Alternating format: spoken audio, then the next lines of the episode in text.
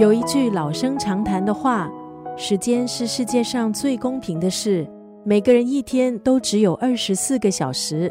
这段话也带出了今天在九六三作家语录要分享的这一本书，那是台湾作家张希的著作《你走慢了我的时间》。有些读者光是看书名，以为那是在写和爱情有关的散文集。因为“走慢时间”这样的形容词，在不少读者眼里非常的浪漫。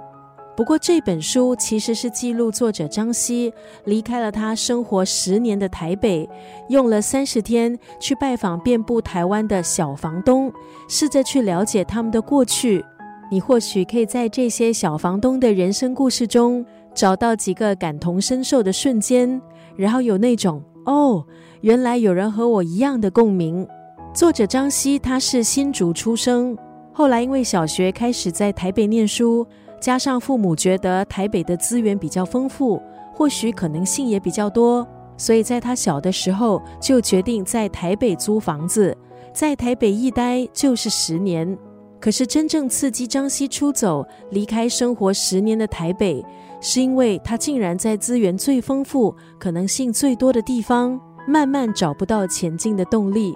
所以他选择暂时离开。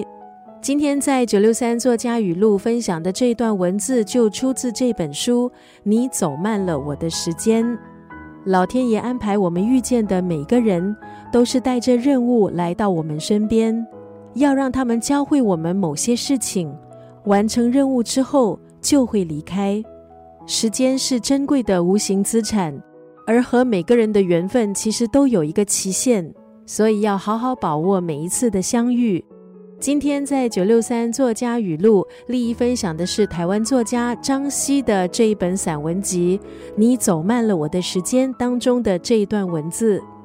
老天爷安排我们遇见的每个人，都是带着任务来到我们身边，要让他们教会我们某些事情。完成任务之后，就会离开。